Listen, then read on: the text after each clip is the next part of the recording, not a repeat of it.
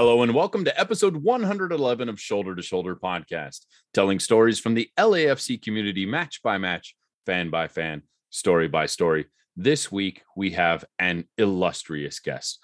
Joining us is going to be none other than Xolo Maridueña. You know him as a star actor from the TV show Cobra Kai. He has also featured in TV shows such as Parenthood, Twin Peaks, and many, many more. He's also a member of the Lone Lobos podcast and is going to be gracing us with his presence in just a few moments. Joining us as our opponent correspondent this week, representing the Vancouver Whitecaps, is going to be Samuel Rowan. He comes to us from at SB Nation's coverage of the Vancouver Whitecaps and also co hosts the third sub podcast featuring all of your news on the Vancouver Whitecaps. But before we get into today's notes, let me go ahead and introduce our crew. Joining me, as always, Christopher Signs and Christian Aparicio. Gentlemen, good evening and welcome. You're rolling those R's really well, man. I'm proud of you. I'm proud of you, bro. That's got to be from your uh, Ontario Fury practice where you're calling all the names and stuff like that, right? Dude, I had to do a whole read for the Fury in Spanish the other day. They gave me this whole script to read in Spanish, and I was like, "Y'all, y'all know I don't speak Spanish, right?" But uh, I crushed it. So yeah, I'm, I'm feeling, you know, a little frisky about it. Right on, dude. Right on. Always good to be back. Glad to talk with you guys after another win. We're going to get into the Miami recap. Away days are the best days, and looking forward to uh, you know seeing what we have this upcoming weekend against Vancouver and the return of Tristan Blackmon. Thank you for the welcome, Jonathan Reimer. Happy to be here. Happy to be talking footy once more. I want to, you know, talk about LAFC against Inter Miami, as they say in Calle Ocho. For those that were out there, big ups to the 3252 who showed up like they always do. And looking forward to our interview with Xolo and also the opponent correspondent. So fun packed show. Looking forward to it. Thank you, gentlemen. As always, my name is Jonathan Reimer. Y'all are listening to Shoulder to Shoulder podcast. Please give us a follow on all your social media platforms at LAFCS2S. And if you ever want to come on the show, please shoot us a line. We would love to feature you as our guest for a future episode, and you can tell us your black and gold story. With that being said, gentlemen, the cat is out of the bag. LAFC win 2 0 versus the Herons of Inter Miami. We took our first away day of the season, had an early morning, windy, rainy, blustery, hurricaney like performance. And in a very, very ugly match, we were able to take two points from the Herons of Miami. The fight and David Beckham's go down. There's a lot to unpack about this game. So let's go ahead and dive into it. We have all of the 3252 support and all the various events that took place with the Inter Miami supporters out there, a kinship between two franchises, a statement to nonviolence, and really just setting an example for all the other teams out there across the league that for 90 minutes, yes, we will chant and cheer for you to lose. But outside of those 90 minutes, there's absolutely no reason we can't raise a pint, have a song, and enjoy each other's company. We mentioned the weather in this game, and man, was it horrific. I know I used that word about 40 times in the last episode. So, so shouts to episode 110 there. We had an interesting starting 11. We had the debut of Donald Henry. We had Kim Moon Hwan back at right back for the injured Escobar. We had Opoku once again taking the start up front for the injured Chicho Arango.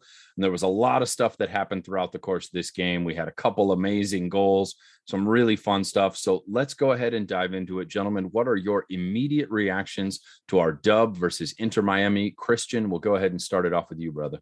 Yeah, it was an interesting match. I don't think it was as clean in any way in terms of the way we wanted to play. Uh, the touches weren't clean, passes weren't clean the tackling wasn't clean on both sides at different times in the game, but we ended up getting the result. And you know, from players that we didn't expect to be on the score sheet game in and game out, but our front three core is deep, and Opoku and Tajouri Shradi were able to give us some goals, really good moments in the game. So I was really happy about the result, the resolve, the approach, the being able to fight through adverse conditions, which started earlier in the game during the first day of hour change on the East Coast. Halfway through the game, there's wind, there's rain. Um, it's just, it was a weird, weird match overall, but I'm just happy about the performance the group really came through. And I think it feels like the culture is changing and the belief is there at the very minimum in grinding out the results and performing defensively. It was a good match overall. I think that for sure it wasn't the 10 to 0 win that you had speculated on Reimer last episode. You know, and I think that that was attributed to the fact that we had some players in the starting 11 that may not have been the first choice starter for the team sheet due to injuries or what have you. And it was an opportunity for some other players to get some additional minutes. But uh, like Christian said, getting the result is what was most important. The Mahala goal was uh, a really entertaining one, especially seeing the pass from Vela that got deflected and it just fell. And he had the touch to control the ball and then shoot the goal to the goalie's right.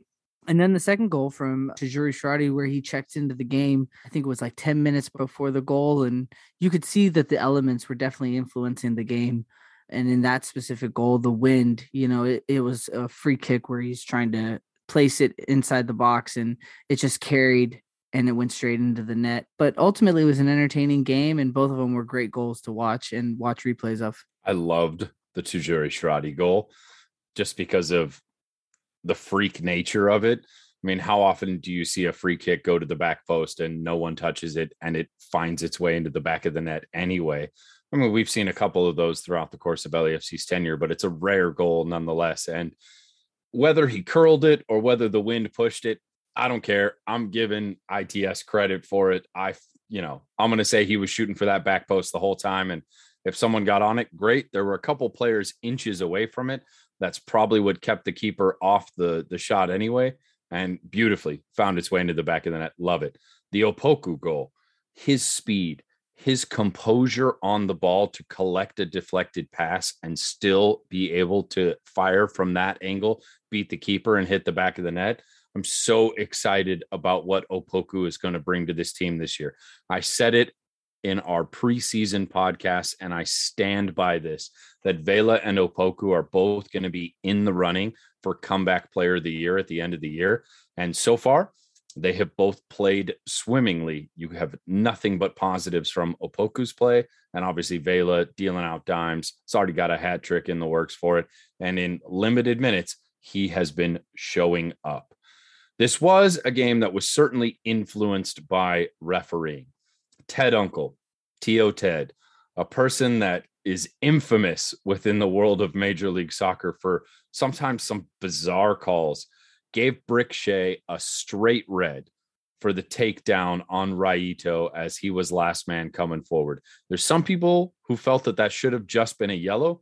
I think by the book, it's a straight red, clear as day. What often happens at that point in Ted Unkel games is that he gives a second yellow somewhat casually to another player just to even it out. And with early yellows in that game, I think we had early yellows for Kim Moon Hwan, who got the yellow, even though it was served to someone else early on in the game, which was uh, a little confusing for some of us watching. And Ilie Sanchez, who were on early yellows. I was really concerned that one of those two players was going to go in hard on a tackle and find themselves a second yellow just because Ted Unkel does TO Ted things and, and has the ability to affect games in that. And so, despite the game being ugly, ugly throughout, especially those first 15 minutes, I mean, it was a brutal watch. Nobody could get a pass off. Every single through ball LAFC was putting was short. And it really looked like the elements, the wind, the humidity, and eventually the rain really affected the style of play in this game. And there are a lot of people out there in the Twitter sphere. And let's be honest, LAFC can't do something positive without a few negative comments who are frustrated that LAFC played ugly soccer in this game. So, my question to you guys is Would you rather we play beautiful soccer and have that affect the results and maybe come out of it with a tie, but be able to hang our hat on we played beautiful soccer? Or are you okay with the Steve Cherundolo era starting out with ugly soccer that gets us results? We need the results. I mean, last year, not winning enough ugly games kept us out of the playoffs and just by a smidge, right? So maybe one, two, three more matches where we pull out a draw or grind out a win where we're not playing that free flowing football that we were used to from the start of our first season in 2018. I think Vince says this in, in his podcast. Is it a little bit pragmatic? Maybe, maybe not. I think it's just the players are reading the transitions a little bit more effectively. And I know that that was something that Cherundolo focused on for this year. And I prefer being a little bit more strong in the back after those few years that we had of brilliant football and the last year and a half that we just couldn't get results. So I prefer winning ugly than tying or losing in a beautiful way. I think that I have to agree. I would rather take the points and win ugly. Uh, I think that winning beautifully is going to come. That's just going to come with time, with the players continuing to get comfortable with each other, comforting with the style of play that Steve Cherundolo is implementing, and understanding where everybody's new roles are and and spacing and, and things like that. And even at the end of the day, you know what? If it never becomes beautiful and still continues to be ugly, that's I'm okay with that too. You know, the results are what's most important, and I think that the MLS that we have seen a few teams that have gone on and had good success in the league year to year uh, and having ugly wins on a regular basis. Yeah, just look within the Western Conference at the Cascadian teams like Portland and Seattle that consistently, when they're playing a game where the beautiful game plan is not a recipe for success, find ways to get three points from games, period. And at the end of the year, when you're looking at the standings, all those ugly W's look exactly the same as beautiful W's when you're looking at your standings at the end of the year.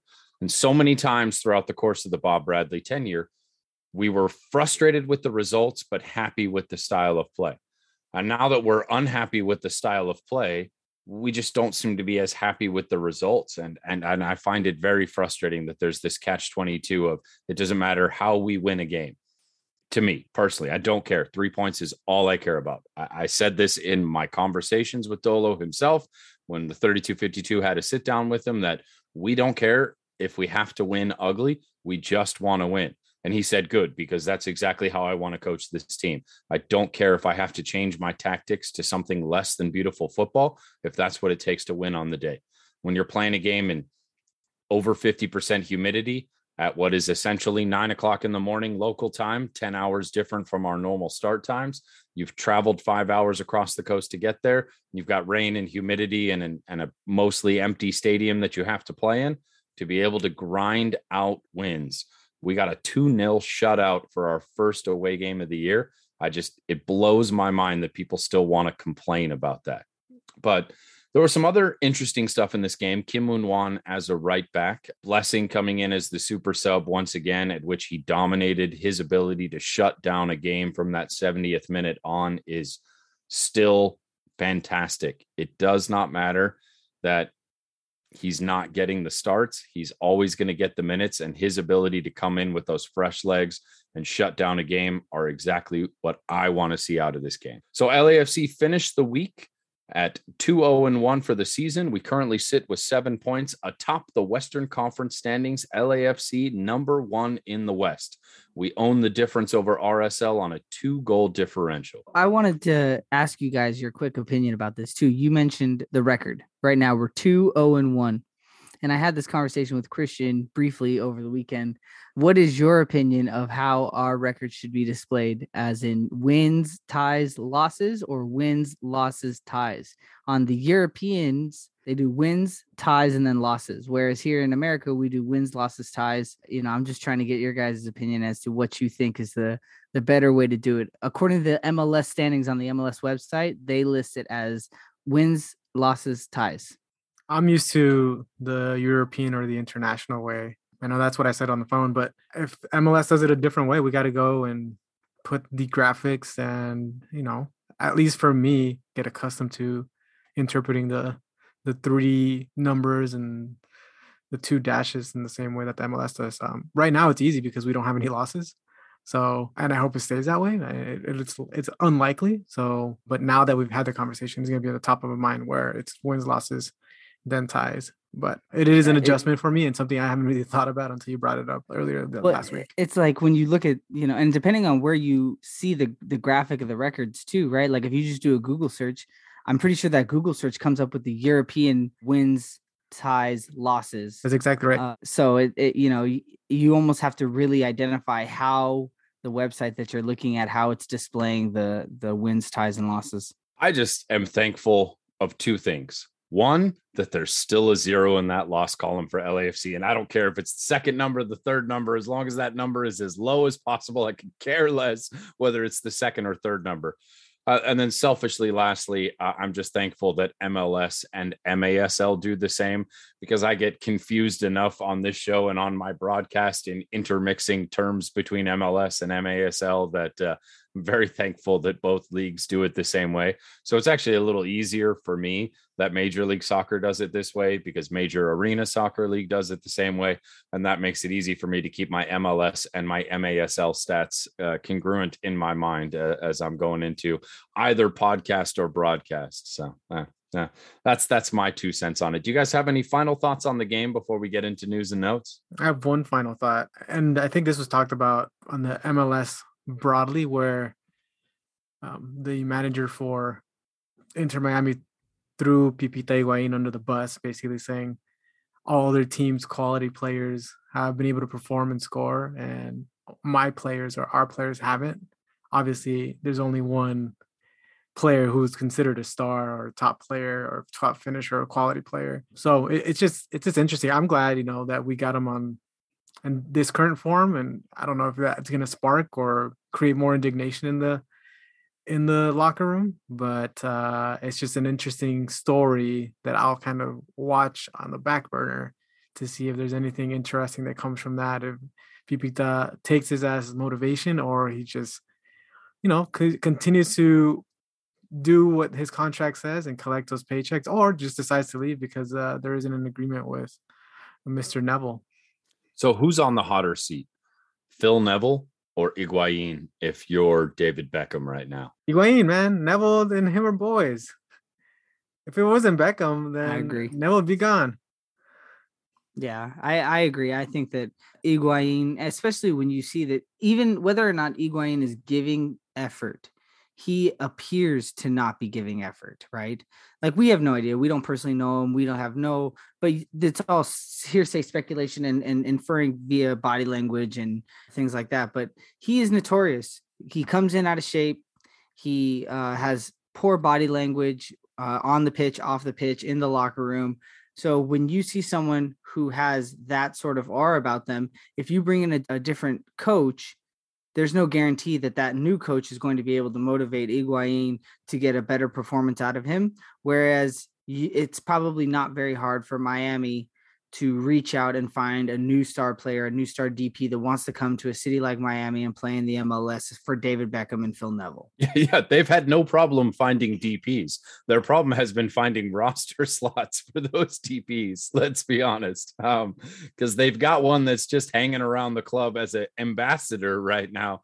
Uh, that's just waiting to fill that DP slot once those uh, uh, sanctions are lifted from the team and and Blaise Matuidi can join them. Uh, so uh, I, I, agree. I would have to agree. Higuain is clearly playing himself out of town so far this season, and that's that's a sad state of affairs for a team that has all of the public eye, all of the MLS interest, and, and is you know I mean, on the precipice of being a great team, were it not for, as we discussed in the last show, their own it's their own fault right? They've made all these mistakes themselves. They have no one to blame but themselves for putting the wrong things together and, and going about things the wrong way. But uh, uh, my last thought on this game is I, I want to give a hats off to all my friends within 3252 you guys once again continue to represent this club with such class and enthusiasm. And the away support that we saw was hands down the loudest the most packed the most energetic corner of the stadium. Uh, and the fact that you continue to do so with uh, the morality behind the 3252 that we saw representing itself in all the community events and things that were going on out there in Miami that uh, and Fort Lauderdale. I'm just really proud of how the 3252 showed itself on the first away day of the season, and I hope that momentum carries through the remainder of our away days. I, I know some of those destinations are not quite as attractive as Miami might be. But with Orlando and a number of other away days coming up, it was great to see the 3252 get a dub on their first away day. Let's be honest. Okay. the environment of these matches is important to a uh, to a spectator and someone who's going to go and follow their club. Even though Miami might be a great city to visit for the nightlife and the entertainment, going to that stadium in the weather that it was, how empty it was, it obviously looked like the 3252 had a great time in the support in the section that they were in, but that stadium it lacked some of the actual football lore that you look to desire for from clubs that have the reputation of being able to bring an atmosphere. So I would rather go to a city that may not be as entertaining as a Miami if the environment and the stadium atmosphere is going to be a lot better. Yeah, I you know, North Carolina to me not an attractive destination, but what we've seen out of, you know, Charlotte's support so far makes it a desirable location to go. No desire to go to Georgia, right? But Atlanta and their stadium and, and what they've been able to bring in active support makes that a desirable destination for an away fan. So I, I completely agree with you.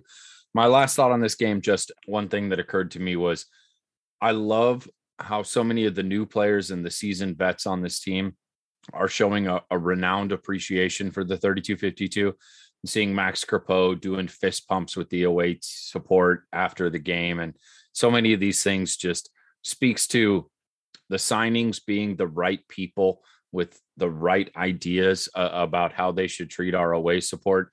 And the fact that so many of our players, new and old, are embracing the support that they get just makes me so happy at the end of the day to, to be a part of this culture and this team. So uh, we mentioned LAFC currently sitting top of the table. In addition to those honors, we have Ilie Sanchez once again being named to Team of the Week. So Opoku, not there. Tajouri Shradi, not there. So neither of our goal scorers got on. But respect to the work that Ilie Sanchez is doing in the midfield earned him those team of the week honors once again. So hats off to Ilie. Congratulations from all of us at S2S. All right, guys, let's go ahead and get into the transfer news because we've got a couple big rumors circulating around this team, and I want to get your thoughts on it. The first of which, perhaps the most public of the two, has been the imminent departure of Kim Moon Hwan. So he has been rumored to be heading back to the K League to join, and I hope I'm saying this right, Jeonbuk Hyundai. I don't know. Slim, let me know if I got that one wrong. Spice, uh, hit me up and, and correct my Korean because I have no idea. But a rumored transfer fee of around $1 million, which would certainly best the 600K we spent on him, although this is transfer money coming in and it was target allocation money going out. So I might have to consult somebody to uh, do the equation to figure out exactly how much that means in Garber bucks if we're converting real bucks into it. But uh, Look, What's Kim the exchange Won, rate on that? Yeah, I, yeah, you got me. You got me. Kim Moon Hwan, 29 appearances now for the team. He's got one goal, one assist. Has partnered pretty well with Vela. We've experimented with him during the offseason and naming him a midfielder. Obviously, in his his first start for us this season, he comes back in at right back. So, unpack this for me. What are your guys' thoughts on the departure of Kim Moon back to the K League? And what if anything that 1 million for 600,000 in TAM means to you. I'm to be honest, I'm I'm disappointed. I liked seeing Kim Moon Hwan out, out on the pitch. I was definitely a big advocate for him to be out there.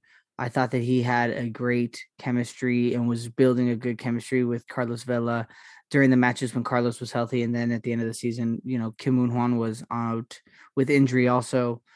But I think that it's hard. I think that being in this country, a country that you had never been to before, where the language is a total barrier and that you need to have an interpreter for everything and there's no one else on the team that speaks the language other than the interpreter that's assigned to him trying to just have any kind of social life and things like that it's probably a little bit more of a challenge than it would be for like a a player coming from South America or from England or countries where it's not as hard to speak a language that's similar to some of your teammates. I wish him well. I I think that when Ben Chi, when we had Ben Chi on and he was talking about Kim Moon Hwan coming and uh, the the role that he was and how he represented the Korean culture, you know, I think there was a lot of high hopes.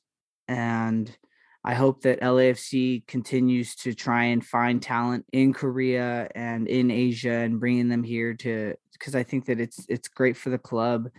And um, you know i just i wish him the best of luck if this really i mean it does it looks like it's almost practically a done deal. I'm sad i'm disappointed.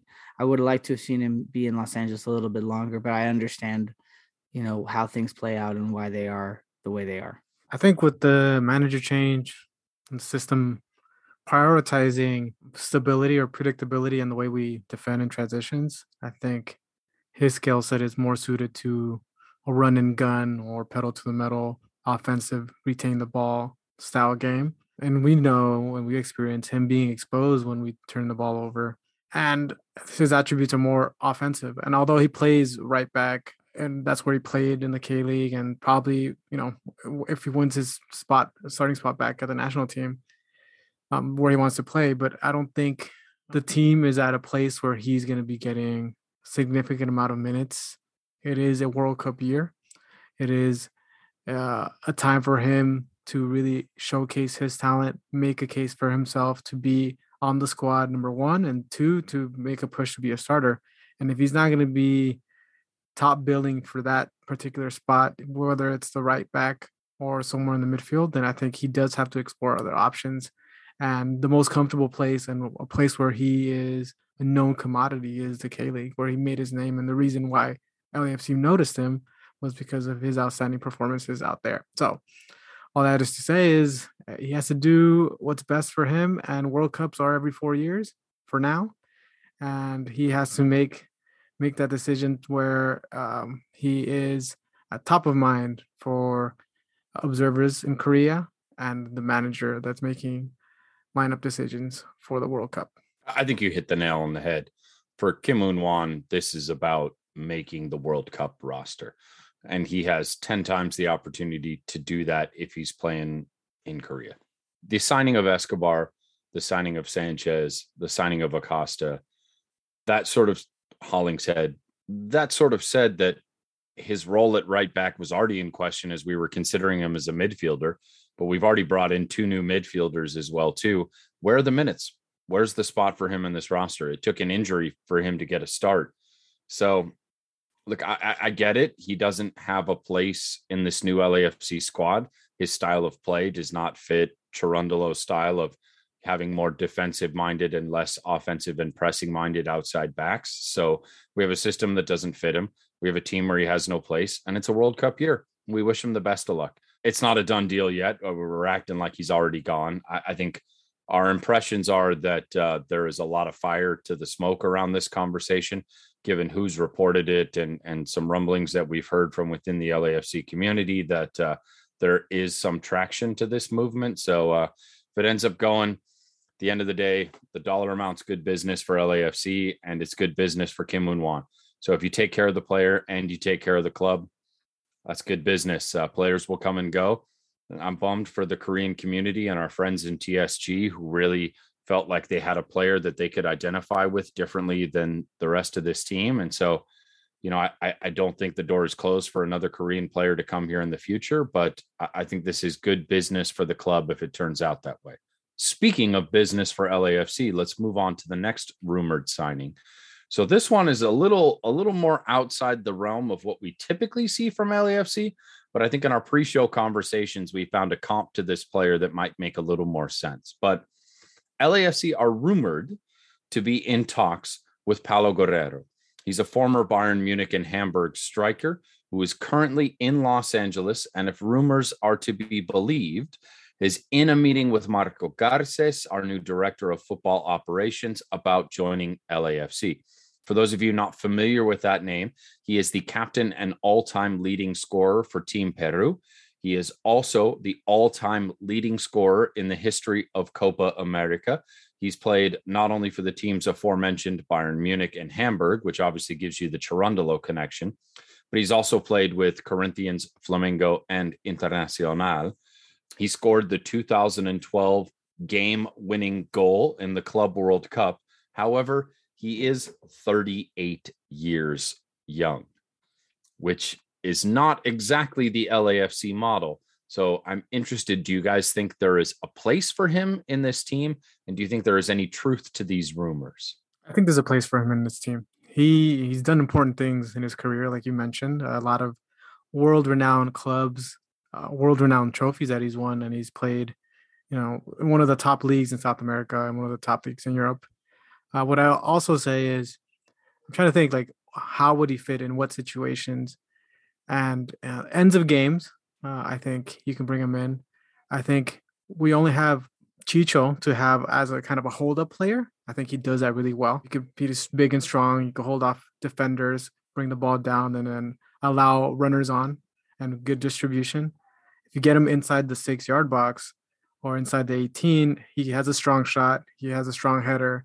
So he would just need service. So I think at the end of a game, last 10, 15 minutes, or if we go into an extra time into in a playoff game, I think we're going to need someone like him that has experience that only needs half a chance or needs just a ball where we're just clearing something and make something happen to have runners on. So I think there's value in that. We've had BWP come at an older age and perform well. We've had Dio in this kind of super sub striker role in the past. So I think if deployed correctly with the correct tactics or the correct situation, there's a lot of pedigree, a lot of experience, um, a lot of maybe locker room presence, especially with a large Latin American, Latino influence in the locker room to be able to kind of uh, have someone that's an elder statesman to kind of put their arms around the rest of the players like hey i've done this at the highest level. We could do it here too. So i think there's a lot of pluses. Of course the age is not one of those but i think the, all the other things that i mentioned outweigh that. And if we get him on a on a free obviously from a transfer perspective and then if the salary isn't or if it's manageable you know it's not something that hits hard in terms of a salary cap. And i think if kim Wan does depart we get an international spot and we can flip some of that money into his salary. So i think if that domino falls if that's true then i think this one might be true as well. Of course i think this player is going to have a, a role on this team I personally haven't seen too much of Paolo Guerrero, but just from the pedigree that we see, you can tell that he has played at an extremely high level and and he's still per, and he's still performing. He still plays for Peru. So I think that there is a void that we have been looking for to fill since Dio and Bradley Wright Phillips, where it is this this really big aggressive midfielder, and we had Chicho to come in, but I think it's finding a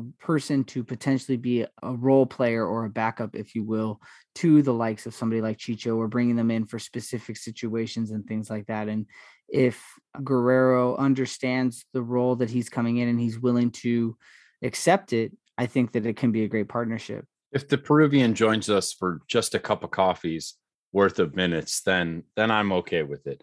If we're talking about a guy who's going to get less than 200 minutes this season, then I think we're fine with him being the one to see out the final 20 minutes of the game. That's where you want that veteran prowess. If we're talking about this person occupying a significant portion of salary or minutes, then we start getting into retirement league conversations. And I'm not a fan of that direction. But I think this is the appropriate way to use an aged star to bring them in for the last 10 to 20 minutes to see out the end of the game, to use that veteran savvy to, sure, maybe find the back of the net, but maybe just be the more veteran minded player in those final few minutes of a match.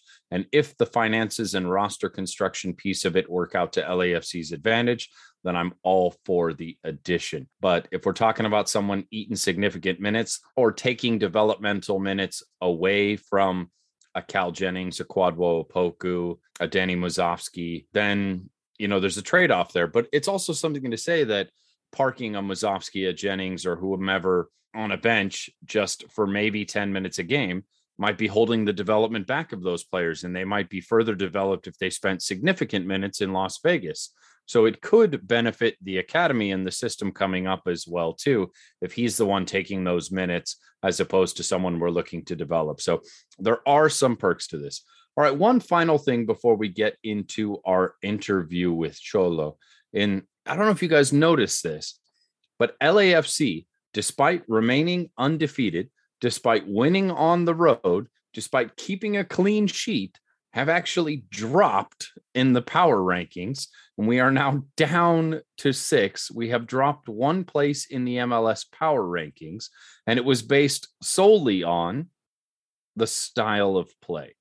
Do you think that that is a fair assessment to demote LAFC in the power rankings, despite facing all of the adverse conditions that we discussed and picking up a 2 0 clean sheet on the road? Or are you as vehemently frustrated about it as I am? I think the MLS podcast crew or the ones that put together this ranking, I think they're overcorrecting. I think that in the past couple years, they probably feel like they have some egg on their face with the promise and the style of play and the actual results and how high at times we were ranked.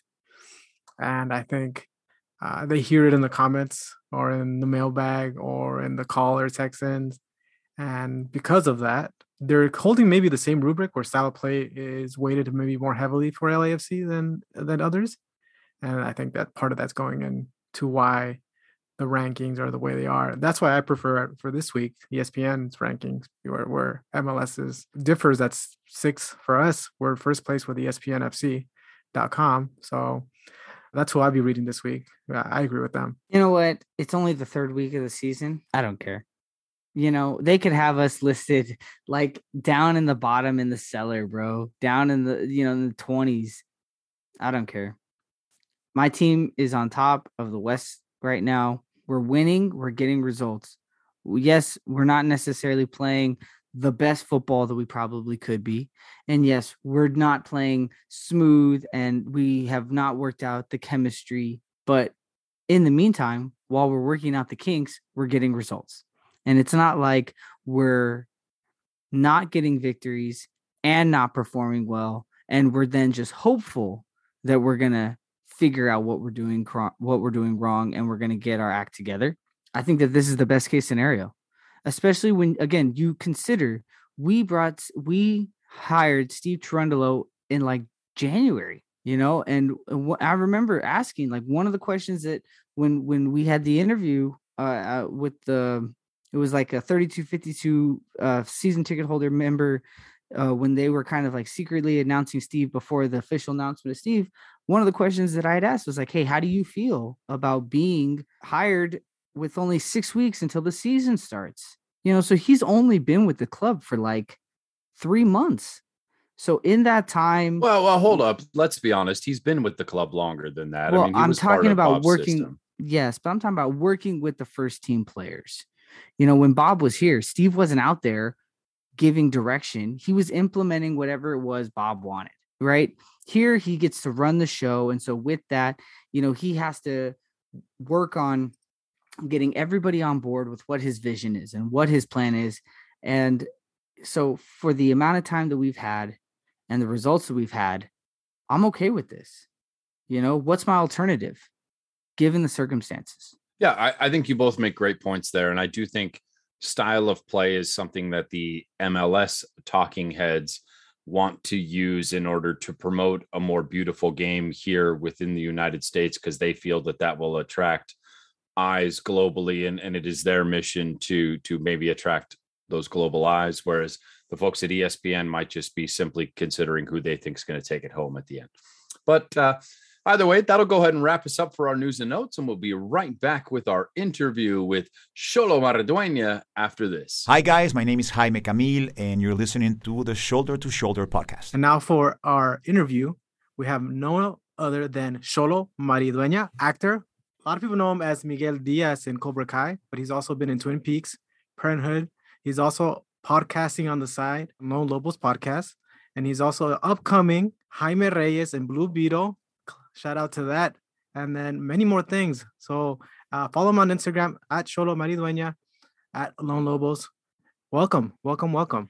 Thank you guys. Thank you guys for having me. Absolutely. Thank you for taking the time out of your day. I know that with a lot of your career, uh, it requires a lot of time and attention. So just the fact that you've been able to fit us in, we really appreciate it. Oh no, dude, no, this is important. Stuff like this is important. I, am really glad to you know, you know support people who are like-minded and, and trying to like put make their voice heard and, and i think this is super awesome and and we have so much fun at the game so like it was it was a no-brainer i was like yeah let's do this absolutely for some of our listeners who aren't familiar with the things that i mentioned at the intro you know give us a little bit of an overview on an arc to where you started and where we are now yeah yeah yeah so so what's up y'all i'm Xolo Maridueña i'm 20 years old i've been I've been doing acting, you know, in Los Angeles. I'm, I'm born and raised in Los Angeles uh, for like the better the better part of like 10, 11 years now. And then I was doing it on the side for a bit as a means to pay for college. You know, the dream was always to to go to college and and um, at the time I wanted to be a chemist and I was like, this is what I'm gonna do. I'm gonna, you know, eventually I ended up taking AP Chem and I was like, screw that. I'm not, I'm not gonna be a chemist. Breaking Bad was wrong. It's not, it's not awesome like that.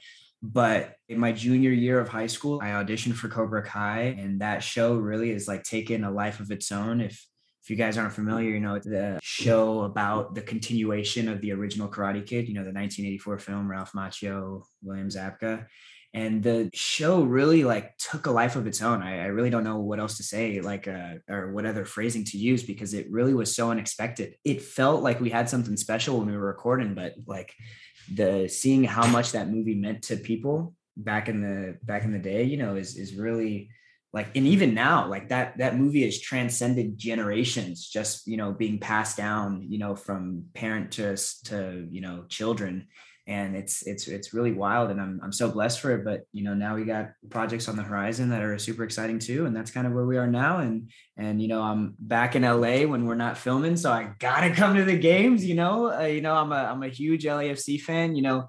The Galaxy's cool too but for some reason I don't know what it is like I I grew up in like the El Sereno kind of East LA area and the Galaxy never really felt like a LA team I I don't know how to explain it like and it's not a diss or anything like that but for some reason it kind of felt like I don't know it, it, I don't know how to explain it but when LFC came into town I was like oh snap like this this feels like home like this this like you walk into the stadium yeah you know 3652 you you like walk into that environment and it feels like oof you feel it in your chest you know so I think uh, you used a key word there. It didn't feel. It didn't feel right. Right? Yeah, it, it yeah, it just it, it, didn't it didn't feel right, or didn't yeah, it didn't feel right for LA at least. And and yeah, LAFC just resonated, and and we got season tickets now. You know, my my mom is a huge you know fan of soccer, and and that kind of is you know generationally how how I've been kind of you know introduced to to the game of soccer and and all of that uh, so so it's a it's a pleasure to get to come to the games you know yeah, shout out to to cobra kai i mean i lived in the valley my whole life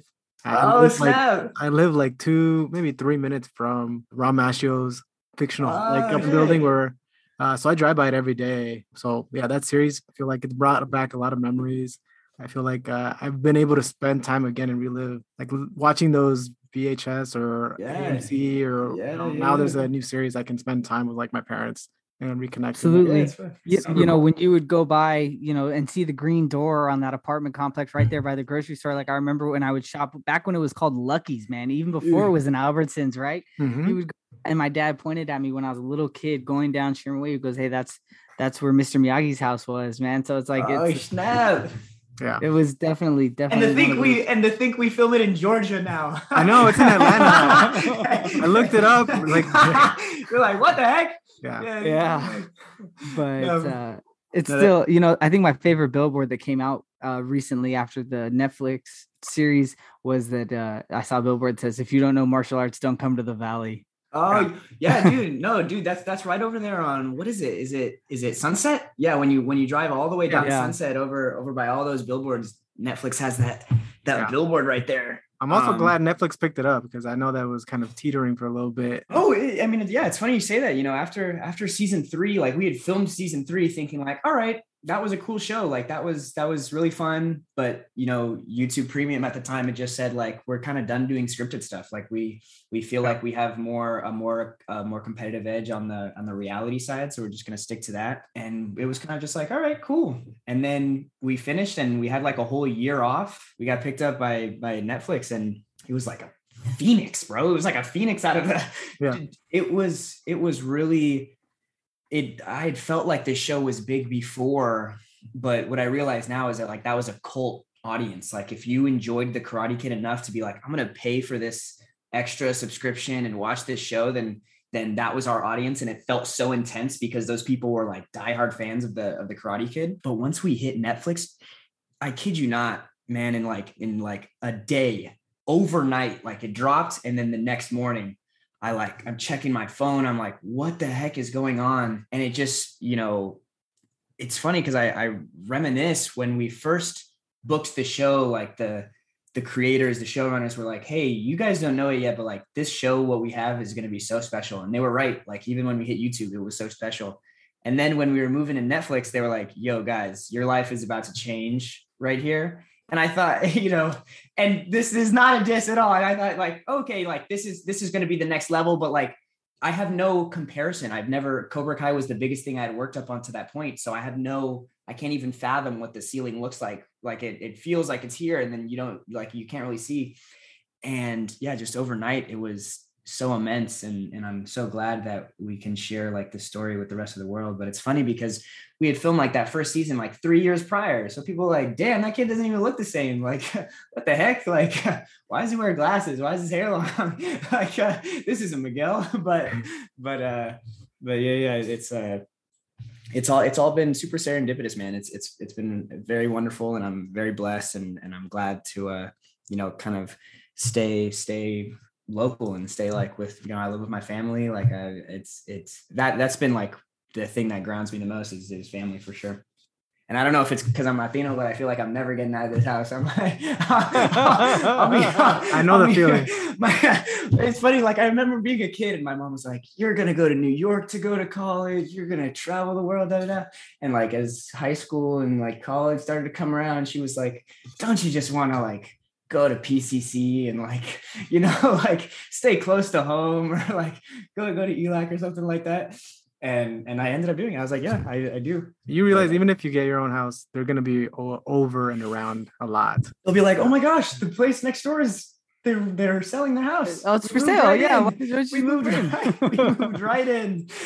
Yeah, yeah.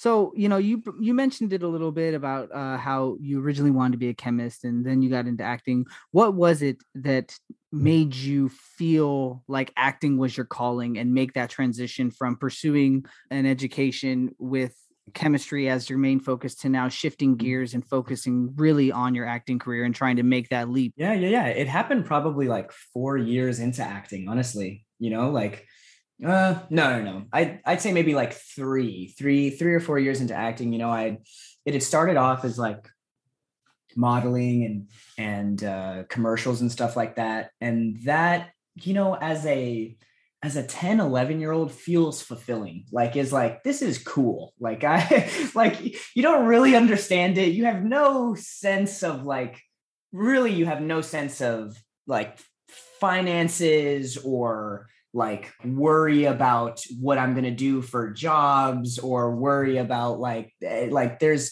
there's so at least at that point it felt like there were so little worries that it was like this is cool. Like my mom says that I can pay for this thing that I want to do and I have fun doing this stuff like but once like there's a very as at least as a child there's a super clear I feel like ceiling when it comes to you know commercials and, and print and stuff like that unless you're like the progressive Flo or like the AT&T woman it's like it's it's it's very sporadic. And you know I had watched Men in Black maybe 200 times. Like that movie really is like oh my god I love that movie. And uh I remember just thinking like my mom had a friend who was who was you know an agent and she was like we should try this. So we ended up trying it and i i worked on parenthood and and i worked on that for three three and a half years and i'd say by the end of that that's when i realized like this is what i want to do. Being surrounded by so many people who like it wasn't their side hustle. It was my side hustle at that time. I was like i'm doing this like this is this is a fun way to be proactive and like you know go to college. But i was looking around at like Mr. Incredible, the voice of Mr. Incredible, or Dax Shepard, like, you know, or like all of these people that I was working with. And I was like, like, this is their life. And they get to do this every day and like be different characters. And one movie they're doing Adam Sandler comedies, and the next movie is like a serious, you know, A24 drama. And I was like, that's what I want to do. And then, you know, I got into high school and it was like a dry period. I was like not working at all. It was like, I don't know if it was the acne or the braces or what, but they were like, this kid is not it. They were like, he's not the cute little brown bean he was as a 10 year old. He's like a weird adolescent rat with a mustache now. So we're going to, we're going to put him off to the side for a little bit. But, but then, you know, I, I, I kind of I got, the Cobra Kai. They they really took a chance on me. It, it really was like I am really grateful that they gave a chance because I was under 18 and it's kind of a hard process to explain. But when you're under 18, like the laws around getting to film are very different. They're so much more strict. You know, like the kids totally get like you you can only work for three hours and then you have to take like an hour break the, you know like stuff like that so usually unless you have to film with a kid it's like screw that let's just hire someone over the age of 18 that looks younger but they took a chance on me and i was like oh my gosh like this is awesome and we moved out to atlanta and it was it was the the dream and and then and then now it's like for sure this is there's there's no doubt about it now it's like how do i do other stuff in this industry like now i want to get behind the camera and it's it's it's kind of like a, a virus in that in that way. You mentioned that you grew up in that northeast LA, El Sereno area. Talk about you know your childhood before you started acting, and, and since then, how how's how would you um, describe that to the audience? I grew up with my my family in in El Sereno for like the first like five years of my life, and then we moved to Vegas for a year, and then we ended up coming back. But I've spent most of my life in in over in East LA, and it really is. I don't mean to like stand on my soapbox for too long, but but being in a community that's so Latino is like it it really put into perspective like being put into like now getting to work in this industry that's pretty predominantly like not Latino, I should say. Like it's it really puts it into perspective and and it's oh my god like i'm so i'm so glad that i get to that i get to live around people that look like me and sound like me and and whatnot it's it's it's so rewarding to get to come back home and and be around to like people that are like myself but man i i love it i went to you know El Sereno middle school like i right over there right off of huntington like we it's it's the taco trucks out there are great. You take a quick 15 minute drive to Boyle Heights. You're you're having slamming for birria, or, or you're driving like 10 minutes to Highland Park, and you it's like it it feels super central. You want some you know some Asian food, head over to Alhambra. You know, like it's it's really like a nice little pocket of Los Angeles. And you know, as getting older, you start to like drive around other parts of Los Angeles. I'm like, dang, I really like East LA. Like it it really has like a it has like such a nice warm heart like it, you drive over to you drive over to Venice or something like that. You're like, I, I, don't know if I like Venice, you know, yeah. but but but you know you, but yeah, right over there off of Sunset Shadows, you're like, hey, this is cool, this is cool. But oh, yeah, so and yeah, we're still we're still over there, you know. In in East LA, of course, you got exposed to football, soccer. Oh yeah, from from day one. But you know, yeah. your your background is Mexican, Cuban, Ecuadorian. So the Cuban part is it baseball in there at all, or is it pure football. no, well, you know what's funny about that? I suck at soccer. oh man, you would think you would think I have two left feet the way that I play soccer, and and I remember I have such a vivid like memory of it. It, it was me and my mom for like the first like six ish years of my life, and and I remember she started talking to you know the guy who's now my dad, and I remember he came to one of my games, and I was like the dude, I was like the dude who picked flowers off the ground when it came to play soccer. Like I could like I was, I knew that I was bad at that point. So I was like, let me just I'm gonna just cut my losses here and, and have some fun with this. And I remember I saw him and I was like, Omar. And instantly, like I looked away and boom, like the soccer ball just bam, slam in my face. should have, damn, if, if, Instagram was a bigger thing, it would have been a world star video, dude.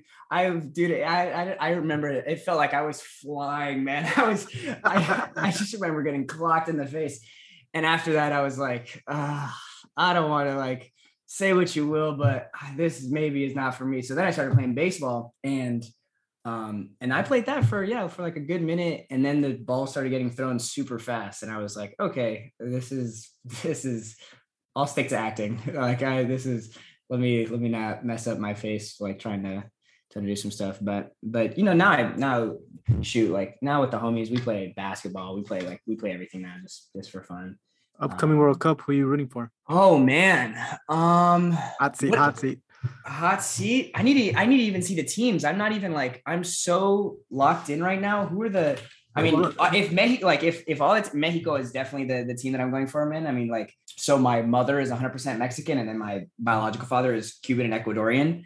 So I just like living around my mom. You, I connected with the Mexican side way more, and like that the mexican family is the family that's out here you know my dad now is mexican so like that and living out here and you know if i lived in miami maybe it'd be different maybe i'd be like you know we're, we're going to we're rooting for cuba or, or Oh, Ecuador or Cuba never something. makes it, but Ecuador does. Yeah, yeah, yeah, that's the yeah, real yeah. question. but uh but uh no it's definitely definitely mexico okay.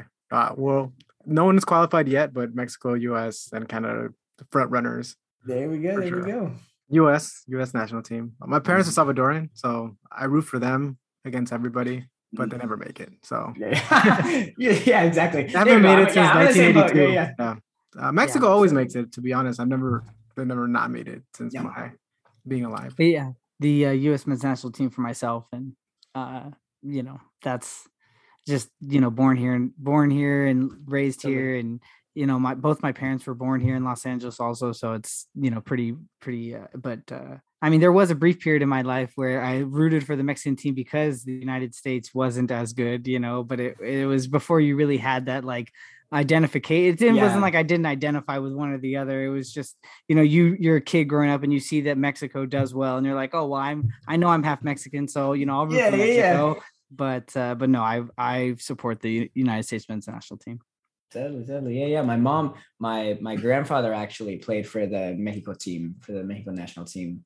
uh, way back when. Um, so that's that's kind of her introduction to to soccer, and then she went over down to she went over to college and over at UNAM, over in uh, Mexico City. So then, like she, you know, That's a big deal. Speaking of UNAM, they just made the CONCACAF Champions League uh semifinals. I don't know if you knew oh that. no way, no, no, no, I didn't. They're one of Oh, the final snap. four teams in the region. Two other MLS teams are in right now. Oh, snap, oh, Um, New. York City FC and uh, the other team was I think uh, Seattle Seattle. They just yeah, they just got Oh, in today. snap. So one more Oh, team remaining. We'll see. But Pumas could be the champion. They might be Whoa. outnumbered by MLS teams. We'll we'll see. Dude, Yeah, I saw you- Uh, no I've never have you Christian ever to been to Pumas home home match No, I want to. Uh, I I went to um, Ciudad de Mexico 2019. I was out there and I went to Oaxaca and Ciudad de Mexico and beautiful city. Obviously, football's big, so everybody wearing Yeah. their jersey, Cruz Azul, America, Pumas. So it was a big deal. So I, I do want to watch at least Pumas play America at Pumas. I want to go to you know Estadio Azteca and see a game there. Cruz Azul, America. Oh heck yeah! yeah I remember at the All Star uh the All Star uh event you had you had shown up and you were wearing like an old throwback Pumas Yeah, like yeah. shirt That's my right? mo- yeah, that's my mom's. Yeah, yeah, yeah. oh yeah, yeah. that that I remember I think that might have even been her dad's. Yeah, yeah. He was a little It was guy. yeah, he but it was definitely you know you, me. you look up close and it, it was like nice quality made and it's held up really well you know Dude, yeah, that thing is. I remember I got home that day and she was like, "Give it back to me." Yeah, now I gotta hang it back up again. She's like, "Hey," I was like, "I didn't ruin it." I was like, "Yeah, "No, I made sure we were." No, it was. I kept it crispy. I was. Yeah, I wasn't gonna spill wine on it or anything. I was. let's talk a little bit about the physical demands uh, for your role in in Cobra Kai as Miguel and as your future role as Jaime in uh, Blue Beetle. It does require a lot of training. In what way is this training have you received similar to being a professional athlete at any scale? Oh man, um, training for Blue Beetle has been a little bit different than training for Cobra Kai. You know, training for Cobra Kai is a lot of like learning how to do karate and learning how to like work different, you know, art forms within or like different martial arts, right? And it's a lot of choreography, it's a lot of like kickboxing and whatnot. And the training for Blue Beetle is more like I have to like put on weight and like be in the gym, not like out and about, like practicing, like whatnot. I'm sure when we start filming for Blue Beetle, it'll it'll it'll start to feel a little bit more like Cobra Kai, where it's like, all right, let's get into the choreo of it all. But I, yeah, I don't I don't think it's I yeah I, I don't want to I don't want to ever say like yes I'm a professional athlete like you know that sounds that sounds so pompous to say like uh, yeah yeah like oh yeah like Neymar yeah yeah like we could yeah we, we could keep up like that's no big deal like but but you know it is it coming from all throughout high school I played tennis like that was the one that I played the most consistently I I love tennis and the training that I'm doing now feels way harder than that. like, like than like training for a sport, like I did cross country too. Like it feels way harder than that. But I think it's just because like I'm a like a just naturally a pretty small guy. So like trying to put on weight, dude, I'm like I'm like shoveling turkey in my mouth, like trying to like, dude, it's it's you like I it's so crazy to be like I started at like 135 ish and like trying to like climb up and be like 160 by the end of it is like it's it's crazy to think of because I've been like I've been over 160 before but it's been just like that was like right when I'm like I I moved out for like two years over the or like over the pandemic or right before the pandemic I I moved out and through the pandemic I was I was living alone and that that I was like well over 160 but then like trying to get to 160 where you're like bulking up is is uh, it's it's difficult but it's so rewarding to like to I, I've never it's odd to say but there's been very few things you know that one can like truly say like I've completed this, you know, like I at least myself, like I'm very much like a passion for like 75% and then it's just like all right i don't finish it. I and it's like a blessing and a curse because i get to like be um like great at chess for two months and then like i do something else but like to kind of consistently do something has been it's been like kind of one of the first times in my life that i've been like oh whoa, cool yeah following through and seeing something in its entirety is definitely one of the most rewarding things to do yeah you should really think about you should think about documenting this because i you know back geez, now like maybe 10 or 15 years ago, I used to go to Comic Con on a regular basis. And this was around the time like when 300 was done and uh, Gerard Butler had talked about uh, his transformation into uh, Leonidas, right, in 300. And it was something that was just fascinating. And people asked all sorts of questions. I mean, you really should consider trying to document it and show the progress so that way you could go back and, and show people you know where you started how you got there the amount of work and effort because you know it's one thing to see somebody make a transition on screen mm-hmm. but then to actually know the amount of effort and work that goes into making it and how hard it is and the amount of discipline that you have to have those are i mean it, like you said it's one of the most rewarding things to feel once you've actually accomplished something like that no for sure and, and i think honestly that's what like the main appeal to doing a podcast was was like me and my buddy were were jacob the dude with the mohawk on on cobra kai like we were sitting around just thinking like dang like people online tend to like with hate to like say the word celebrity or stuff like that, but like really tend to like idolize celebrities and say things like "I love you" or like "Oh these things," but I'm like, whoa, you guys really don't like know me. Like I and it's weird to say, but like, yeah, maybe you know the character that I play or like this, this, and that. And it's those like um I don't know the word for it, but like those types of relationships, I was like, dude, I like I just want people to know us. Like I if if people are gonna say like, hey, we like you, like I'd rather have them like I'd rather have them know like a little bit more or something like that because I don't know you because then because the the funny thing is like the on the opposite side of that like the dude who plays Johnny the main character in Cobra Kai who's the villain in the in the OG Cobra and the OG Karate Kid right? People hated him because because he was that villain in that movie. People like he would go to comic cons right oh like and people would he would get up on stage and people would boo him. And he was like dude it's a movie. Like it's not real right. life. He's like right. Dude he's like this is and people like that happens to people all the time. Yeah it, it it's a it, you know I, I do have to say that uh the, the the fans that are really into cult movies or cult TV shows or what have you, they tend to be the most die hard and their emotions are just on their sleeve about characters and they let those characters know. But you know what? His character though he did such a good job at being the villain that for him to be able to have people feel that way about him as yeah. an individual i mean it just go that's just a credit to him.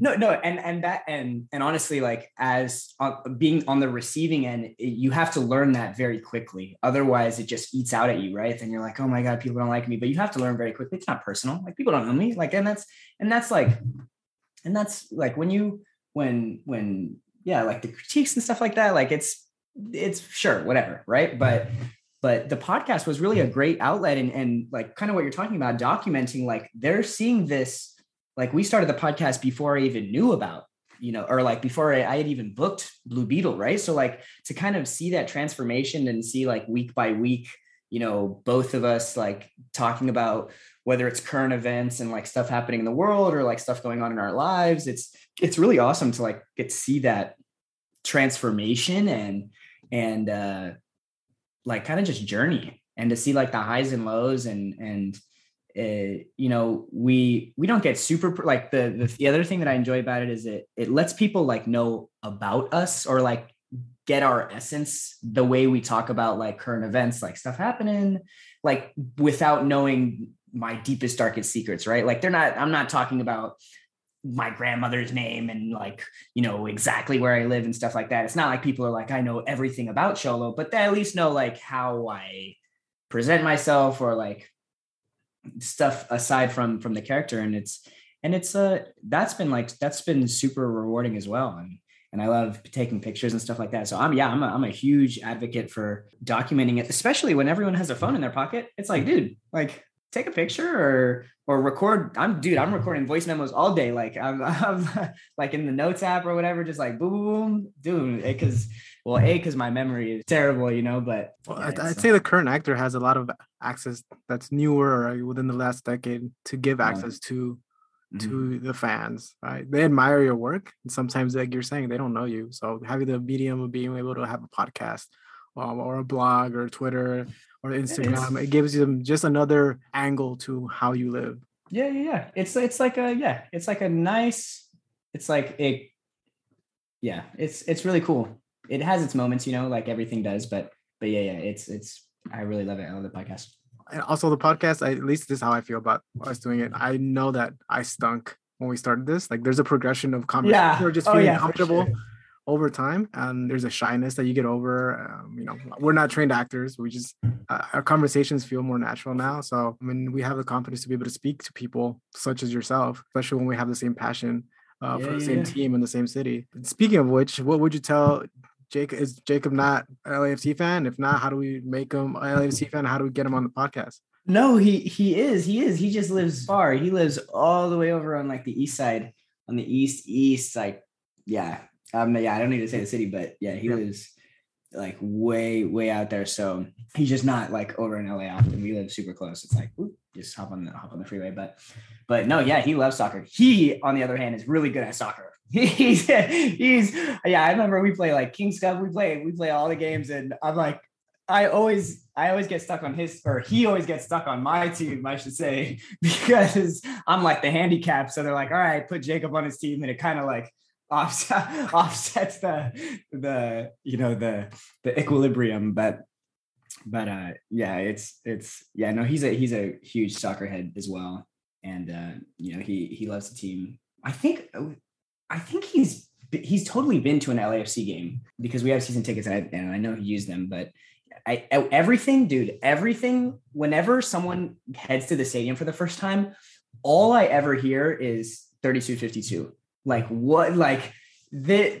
I'm convinced no one has ever experienced something like that until they experience it. Like it's it's one of those. It's there's no like diet 3250 or like there there's nothing it's yeah it's like having a mexican coke like yeah you could have like the the one that you get in the plastic or at the 7-eleven but like dude there's there's nothing better than you know?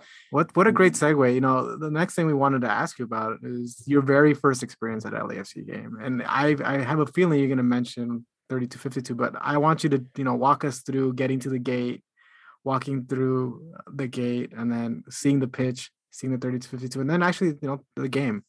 Dude, yeah. I mean, I we my mom was like, we're getting season tickets before the stadium was like even finished. She was like, I can already tell that this is going to be so awesome for the city. Like we need to we need to support this from the get-go cuz like when stuff like this happens, if it fails like at the beginning, then it's just like a wrap is like with uh, think this industry like so many things are so fickle that it's like if they don't work right away if they're not lucrative right away or whatever it is right whatever their goal is if it doesn't happen right away they're like boom onto the next thing. Like the attention span is so small that that like everyone that was in support of LAFC and like like everything seeing how it was happening it felt so authentic that it was like we got to do this. So we get you know season tickets. I didn't get a chance to go to the very first game ever. My mother did she will rave about it, right? She was like, yeah, she's she's super super excited about it.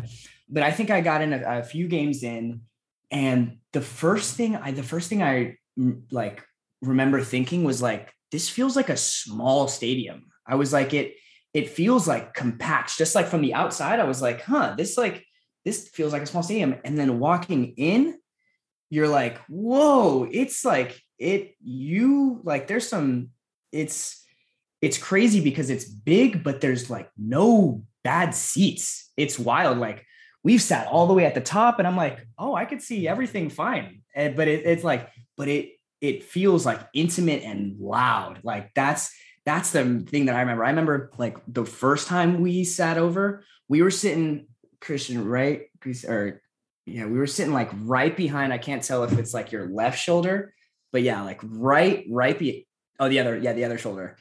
And I just remember being like, yeah, people listening are going to be like on the, "What west side, on the west yeah, side of the on the, on the Right, west, yeah, right above, right above the Figueroa Club. And Yeah, Yeah, right east side. There we go. the People are going to be like, "What? He was sitting on his shoulder? What? What? what?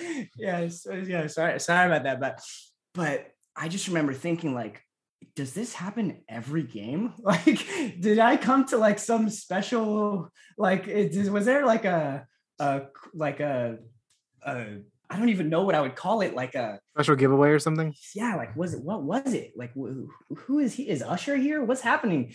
And, and my mom was like no this is every game. Like this is like the, the the way that she was describing it and, I, and i'm sure you guys can describe it way better is she was saying that it was like the utmost like the fans who were just like day ones who were like we want to start supporting we want to start like doing this thing and and it grew into something so much larger and and i mean dude like the and then getting to you know getting to you know meet you guys i mean this was like that must have been like one or two years later like last year or, or like at post well of the pandemic right? Like getting to be down on the field and stuff like that that's crazy. Like getting to getting to go i remember we went up into like the the 3252 i was we were with joe and like we were in in the mix of it all. I was like this is a workout. Like this is this is sick. This is this is amazing. And it's it, yeah it feels like being in the eye of the storm. Like it's it's honestly like it feels louder on the i guess obviously right? Like it feels louder on the receiving end than like when you're in it. You're but it's yeah it's i love it. And and and now you know getting getting season tickets it's you know my my mother goes all the time. I i try to make it when i can but it's it's really fun man. And once the parking gets better over there it's going to be really it's no it's it's it's it's a it's a fun time. And it's really yeah but my favorite part is is taking people and seeing them react to to yeah the the club over there and just being like whoa i want to i want to be a part of it. How do i? And it's, It's- like no no no it's not just hey it's not like you can't this isn't like you I, know t- I, t- I totally understand that, right? Like you take Yeah. people that are first timers, and I sit, I sit right around there in the, fig- I sit in the Figueroa Club, and you know, especially two matches ago, there was a one minute of silence at the very beginning, uh, because of the um the the game, the Atlas, the Atlas fans and stuff like that in in Mexico. And a minute into the match, there was a guy that I was with, and the 3252 started a minute in, and they just like it was a big drum and they Eruption, were loud, yeah. right? And uh, you just see the reaction and then people are like man how do i go over there? And it's like hey man you need to earn some stripes yeah before you go yeah, into the yeah, yeah. 3252 right? You need to learn the chance and you need to learn you know um, how to participate in active support and it's not a place for you to you know take your phone out and film everything right? like you've got to be there yeah, it's not like going to- the players. Oh for sure for sure. It's not like going to church on easter. It's not like you it's it's not like you can't just like go once and be like all right let's do it. And even myself i mean even getting to be there i was like i do not feel like i feel like an outsider in here but i was trying my best you know to like be a part of it. But no i mean it's it it really is an experience like no other and i would implore i mean i'm sure i'd like to think that a lot of the people that listen to you know the podcast love soccer and if you love soccer and like are passionate or not even if you're dude i'm convinced actually actually i take all of that back. I'm convinced if you like anything about anything you will enjoy like the experience because it's it's yeah it's it's super dope. I, and i've never experienced anything like it. So uh, yeah i've yet to go to yeah, we went. I was at the Super Bowl. The Super Bowl wasn't even that, that crazy. wasn't even that pumped. We- and it was LA, and that was the LA Rams. It was the first time they ever went to the, the like that was the first Super Bowl in the stadium, and it wasn't even going as hard as as thirty two fifty two. And that's yeah, that's yeah, it, it's it's a fun time. We know we know you're a busy guy. What are your thoughts on the team for this season? we, yeah, we were we were chopping it up a little bit about, uh, before the podcast, but I I haven't had a chance to go to one of the games this season, I should say. But and because of that, like I I I can't like watch the games in their entirety and and be like, all right, let, let's see like how the team is moving. But you know, from what you guys were talking about, the you know kind of the just being on the receiving end of like being able to watch the games and seeing how the game is kind of changing in, in terms of like how the the game is being played I'm excited for it, man. I, it's it's so cool to see teams, you know, react well to change. It's uh, you know having a team that can be resilient and not just like crumble at the very first like you know uh, like moment of doubt, right? Like this moment of like, oh, shit, like something's not working. We need to we need to you know mix it up, right? Teams that can like all right let's let's try something new. Those are like the most fun teams to watch because it's because it never gets old. It's not like it's not like watching mayweather where it's like all right i know this is going to go to the end and it's going to go to decisions and he's going to win in points and yada yada yada. It's like it's it's nice to to watch a game that like that's why it's right like the it, that's what i feel like is fun about soccer and and i'm here for it you know? As long as you know I, I'm I'm convinced that you know is like no matter what, like if you're gonna be a fan of the team, you got to be a fan of them when they're winning and they're losing, regardless, right? Like you can't just be like, all right, they're winning now, I'm on their side, and they're losing. Oh, that now now now it's galaxy time. You know what I'm saying? Like Never. like yeah yeah. So so honestly, like the with with the coaching and stuff like that, I I'm a supporter regardless, right? So so if the team feels like it's the right, if like the the higher ups or whoever's making the decision feels like it's the right move, then yeah, who am I to be like they should have they should have never changed this or or whatever. It's like the the dude watching the Olympics who's like, oh my god, they're they're, losing, right? Like it's it's uh it's like I don't know, it's I'll leave it to the professionals. Like I, I, I just like watching the game. I'm, I'm here to, to, you know, chant and scream my head off. You know, uh, Based on the, the the things that your mom has told you and the one minute pitch that we gave you that the season's trending in the right direction, what are, what mm-hmm. do you think we're doing? Playoffs, championship? What is what is the show low? Oh man, I'm all like, dude, I, I I'm convinced that like you you got to go hard every year, and, and I and I think from like just hearing what you guys are talking about, we, I was talking about it before, but when like a fire gets lit up under a team where it's like, all right, what what you know, there's times where you just have to reflect and be like, something didn't work back there, but we're changing it, and to to see that work, I feel like it's just a snowball effect, and and that's what honestly I feel like is going to happen here. Like when when you start to develop that confidence, oh man, like that's half the game itself is like is that intimidation like you know i mean that's you you see that with teams all the time where it's like dude when a team is hot and that stadium is lit and you're and the opposite team comes into that stadium dude it's like there's they need like there's probably therapy exactly for that for like like like that feeling right like and and i'm convinced that yeah this is we we got to this is yeah every year has to be the year and and i'm i'm a huge supporter i think we're going to go all the way You know, you've been very gracious with your time, uh, and we just have two final questions. yeah for sure bro. Um, you know, other than Blue Beetle, are there any other future projects that we should be on the lookout for? Um, and definitely, uh, obviously, Bl- Blue Beetle is going to be uh, in theaters uh, Yeah. in the near future. But uh, you know, what are some of the projects that you have on the horizon? on the horizon, man. I mean, Cobra Kai just came out um, in January, the fourth season. The fifth season will come out, um, but we already finished the fifth season, so that'll be that's just like that's on the horizon. You know, Blue Beetle comes out next year, and then I'd say, you know, aside from that, the podcast is the thing that has like that is in it like.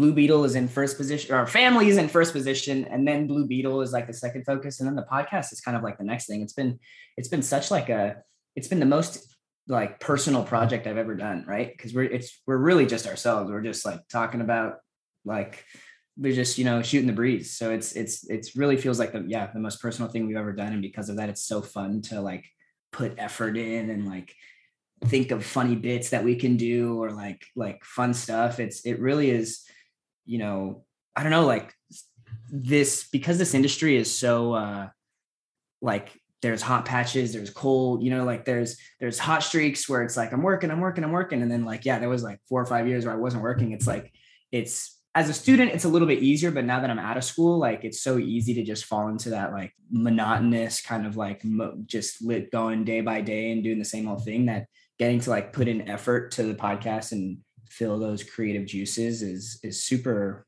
fulfilling and like it's it's it's really fun in that regard Last question for you, and it's the name of our podcast. So, what does shoulder to shoulder mean to you? shoulder to shoulder. Let's see. What does shoulder to shoulder mean to me? Well, I'm thinking shoulder to shoulder. I'm thinking driving. I'm like everything is covered. When you're like you're from one shoulder to the next, I feel like it's yeah, that's what I would say. It's all encompassing.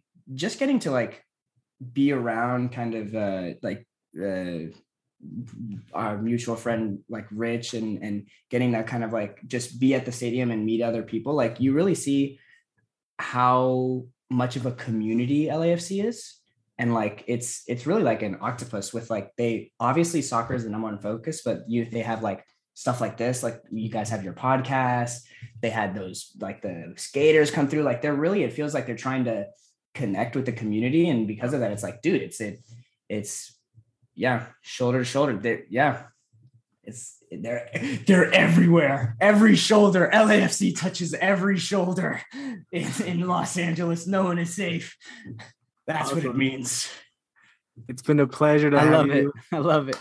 It's been a pleasure to have you, Xolo.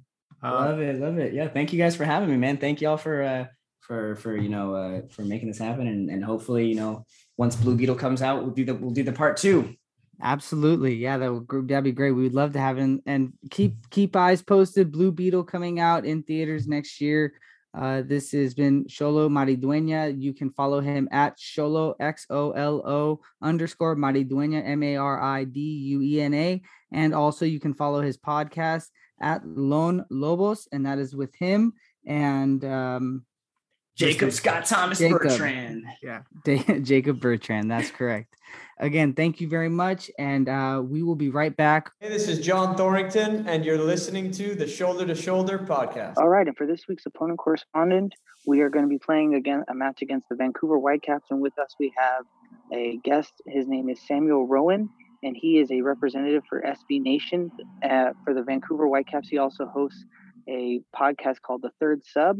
Uh, Samuel can be followed at Samuel underscore rowboat, and the SB Nation is 86 at 86 forever. Uh, and the third sub can be followed at at third sub pod and at soccer reporters. Samuel, thank you very much for coming on. We appreciate it. Yeah, my pleasure. Uh, looking forward to diving into it. Obviously, uh, these are teams now that you know have a little bit of mutual history when it comes to to players, comes to coaches. So always makes it interesting. Absolutely. Um, before we get started, why don't you tell us a little bit about your media outlet and uh, what you cover specifically and where we can find uh, all of that outside of uh, anything that I had already listed? Sure. I mean that was that was quite extensive, so uh, appreciate the shout out there. But yeah, this is my fifth season now covering the Whitecaps for SB Nation. Eighty six Forever being the the Vancouver division of that. Uh, we do cover some you know Canadian Premier League, Canadian men's national team stuff as well. Uh, that's kind of the the scope of my work. Um, and yeah, third sub podcast, same thing, kind of Whitecaps, Canadian men's national team and women's national team news. Um, and yeah, 86 Forever, you know, really any of the the SB Nation sites are a, are a good resource. And I've been managing the site for for three years now. We got a good little team of writers. So uh, yeah, if you ever need Whitecaps coverage, uh, some some analysis, that's always a good place to check out. But you you covered things pretty well. Um, tell us a little bit about your uh, the off season the Vancouver Whitecaps had, um, and specifically the incoming and outgoing uh, acquisitions. Um, obviously, LAFC is familiar with Tristan Blackmon, uh, who used to play for us. He now is a defensive player on their team, and also Sebastian Sebastian Berhalter, who is the son of the U.S. Men's National Team coach Greg Berhalter. Um, you guys had acquired him in a, in a deal also.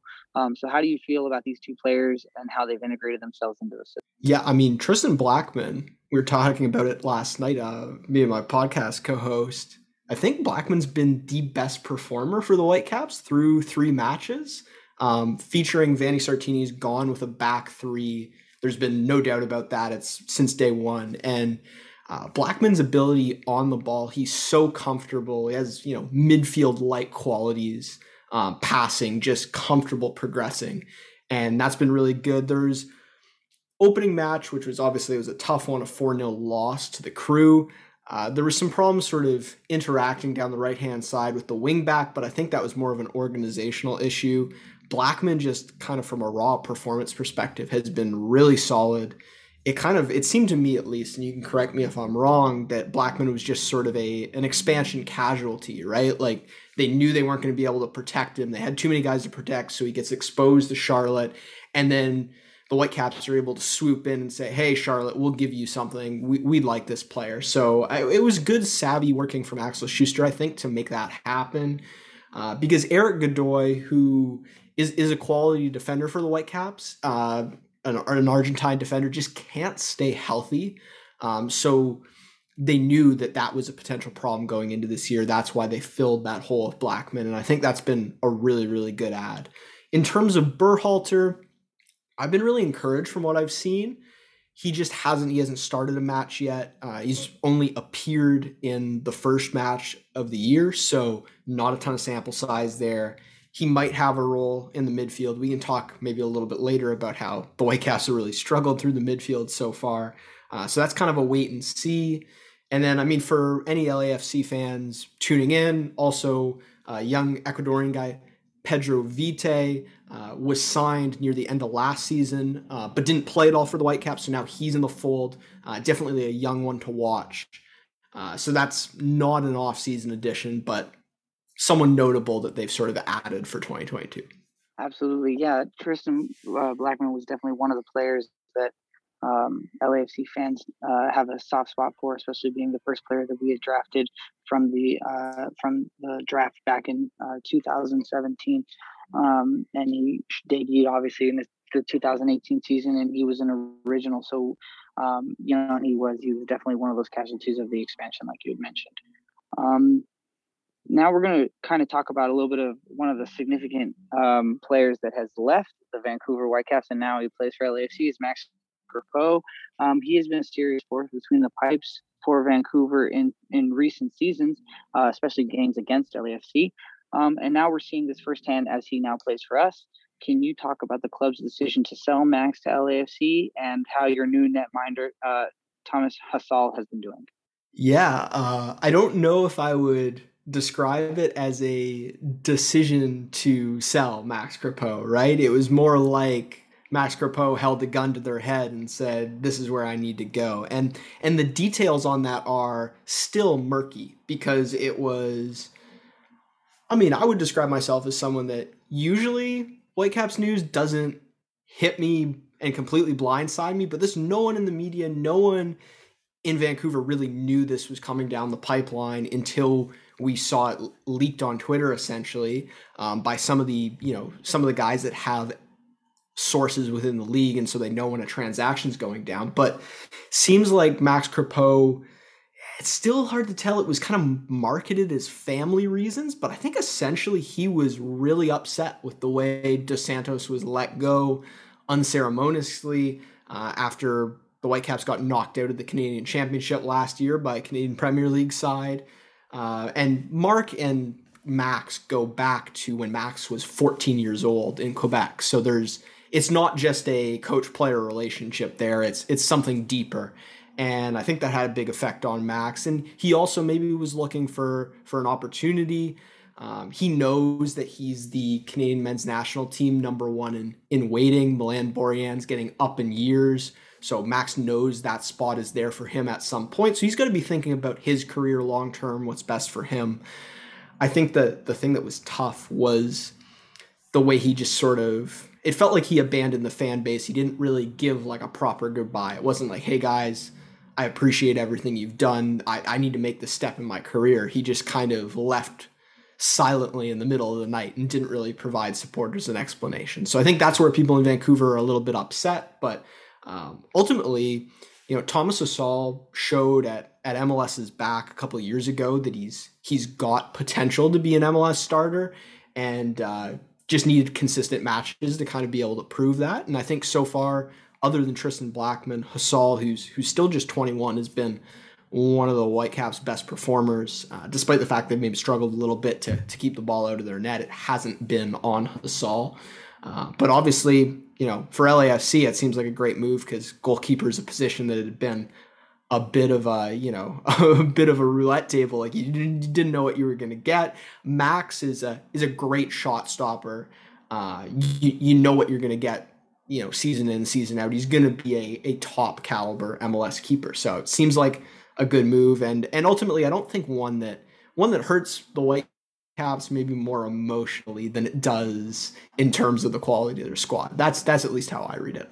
Absolutely. And i think that we all are here at LAFC are very excited to see how the future is going to play out with Max. We definitely like what he's brought, um, and it's uh, unfortunate, you know, to see a player leave when you don't get that opportunity to say goodbye for th- and thanks for everything that you've done. I'm interested to see how that's going to play out um, with the Vancouver Whitecaps players and and at later in the season when we make the trip up north yeah. to play at BC Place. That that's the big one. Like I'm very curious what the reaction both for for Marc and for Max. It's it's going to be really interesting. Speaking of Marc Dos Santos, um, he had been with LAFC in the very first season, um, and then he took the job as the head coach for Vancouver in starting in 2019. And like you had mentioned earlier, he had gotten let go mid-season last year, and now is back with LAFC again. Um, can you speak on his tenure with Vancouver and uh, let let our listeners know a little bit about the new head coach, uh, Vanni Sartini? Yeah, so I think you know Marc. It was tough because he definitely has potential as a coach and uh, can be a great sort of motivator of men. Like he has that, he has a good charismatic personality to really get guys behind him. But one of the problems in Vancouver was that he was really after that season as an assistant under Bob Bradley, and then he's brought in, uh, you know, first time MLS head coach in Vancouver. He's taking on a team with massive roster turnover. Like they only had something like 10, 12 first team players at their tra- opening training camp because they were still adding players. Like it was just a complete mess.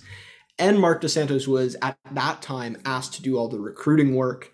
Uh, there was no director of football, there was no GM, there was no sporting director. So Marc had to do everything, and he was a first time head coach. And it just it never really worked out, sunk in. They they made you know bad additions. They they couldn't get the tactics right. Uh, the midfield was a black hole, and you know, okay, Marc was was able to make some progress at points, but then you know they're hit with COVID and they're hit with. Um, I think a lot of people in the U.S. maybe forget sometimes that Vancouver spent the end of not last season but the season before in Portland, didn't play any home matches. Then a good you know half of last season they spent in Salt Lake. So again, you're you're away from home for so long. You don't you don't get that home pitch advantage. And Marc Dos Santos had to to deal with all of that. So it was a really tough ask. Uh, he never really, I think, got the the kind of perfect opportunity he was looking for. So it, it's almost tough to say um, what Marc could have been or what Marc was as a head coach. It just sort of seemed ill-fated from the beginning. But then, conversely, Vanni Sartini, uh, he's been with the club for a while, uh, dealt a lot prior to uh, taking on this role at the Whitecaps. He was essentially a coach of coaches. Worked a lot in the U.S. Uh, system, training training coaches. He's got like you know the highest level of coaching certifications you can find on on every continent basically so a real student of the game uh, but had done less work on the first team side so he's kind of had to translate that builder um, teacher into getting performances out of the first team. And they were able to just, you know, spark something. We see teams that change uh, managers mid-year. Sometimes they're able to just find that little bit of magic, and they were definitely able to do that at the end of last season. But now already, it's it's clear the honeymoon phase is over. Uh, so Vanni's got to dig a little bit deeper in his bag of tricks, try to you know, rally the troops and deal with the stresses of having a team that's maybe not performing at its best. So uh, I think there's a there's a lot to like about Vanni, but it's obviously very early in the tenure to really, you know, see how he can deal with the the day to day. Speaking of uh, the honeymoon being over and uh, your season not necessarily starting out ideally the way fans would like to see it, um, you guys have no wins right now, two losses and a tie, um, with only one goal scored for this season. What do you feel Vancouver needs to do to right the ship? Yeah, I mean it's a it's a multitude of things. One that really hurts is that your your leading scorer from last season, a guy who was only there for half the year but made a huge impact, was Brian White. And Brian White uh, had a preseason injury, has been struggling to get back to fitness, and his chemistry with Ryan Gauld, who is another mid mid season addition, pardon me, uh, those guys just they created so much at the end of last year. They were usually the source of goals for Vancouver, and so missing that chemistry. Gauld hasn't played as well. Gauld also suffered a knock in the preseason. He's been able to play, but hasn't been 100%. Uh, so those two guys have really hurt. And then um, someone else we could talk about is Caio Alexandre, uh, a young Brazilian midfielder, kind of box to box eight type, um, was penciled in as a starter central in the midfield for the Whitecaps, but he had he had a, a foot injury last year, missed the second half of the season. Then he had visa issues at the beginning of this year, uh, couldn't get permission to work in, I can't, I think he could work in the US, but couldn't work in Canada or something like that, because obviously Canadian players have to um, have to make sure they've got both those visas locked down. So uh, the midfield, the kind of double pivot that they run with Ryan Gauld above it, has been a bit of a black hole. They, progress the ball. Uh, they've gotten dominated by some better teams, you know, guys like Lucas Zelarayan uh, in Columbus, you know, just wreaking havoc on them. And, uh, or, you know, the, the host of really talented players that NYCFC has. So it's really just been the inability to progress the ball up the pitch. And then also a little bit of that chemistry up front hasn't quite been there. So one answer is guys need to get healthy. Uh, that would certainly help. But then also, Vanni's got to find different ways to uh, get the most out of what he has. But I mean, Vancouver, as long as as long as this has been an MLS team, the issue has been high quality chances in possession in the final third. That's something they've never really had on lock, you know, for a long period of time. So that that continues to be something they seek out. Uh, for those of our listeners that don't know, um, Vancouver competes in a competition known as the Cascadia Cup. Um, it is a competition between Seattle, Portland, and Vancouver. It originally had its first uh, competition in 2004, which Vancouver won, and they actually won it two years in a row, and they've won it two years in a row twice for a total of six Cascadia Cups. The last Cascadia Cup that Vancouver won was in 2016, um, and based on how Van- how often Vancouver wins it, it almost feels like you're due. Um, how do you feel about this year's Cascadia Cup, and um, what do you think? And what do you think um, this year's outcomes are going to be? Oh, that's a. I mean, they might be due, but I don't know if if this year is going to be the year. It's been tough for for uh, Vancouver Whitecaps fans in that Cascadia rivalry because you've seen Seattle and Portland go to MLS Cups, have a ton of success. Uh, you know, Seattle um, obviously kind of dominating the league at times. Uh, it's it's been tough, especially when the Whitecaps have really struggled. Uh, and it's been more of a mixed bag this year. I mean, Seattle got off to a tough start, but I still think they're a really good team. Uh, Portland's just they're always in it. Uh, you can never count Portland out. Uh, they're a scrappy team that that kind of finds a way to eke out results.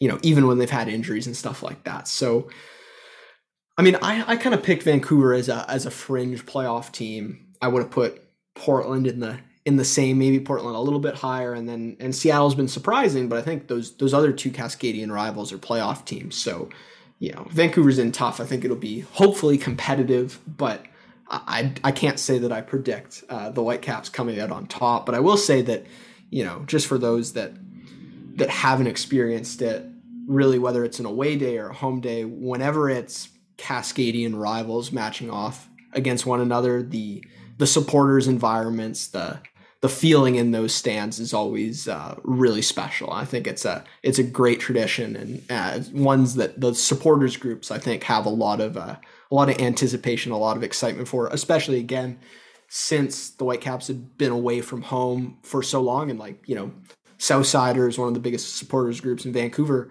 hadn't really had the ability to travel down to Seattle, travel down to Portland.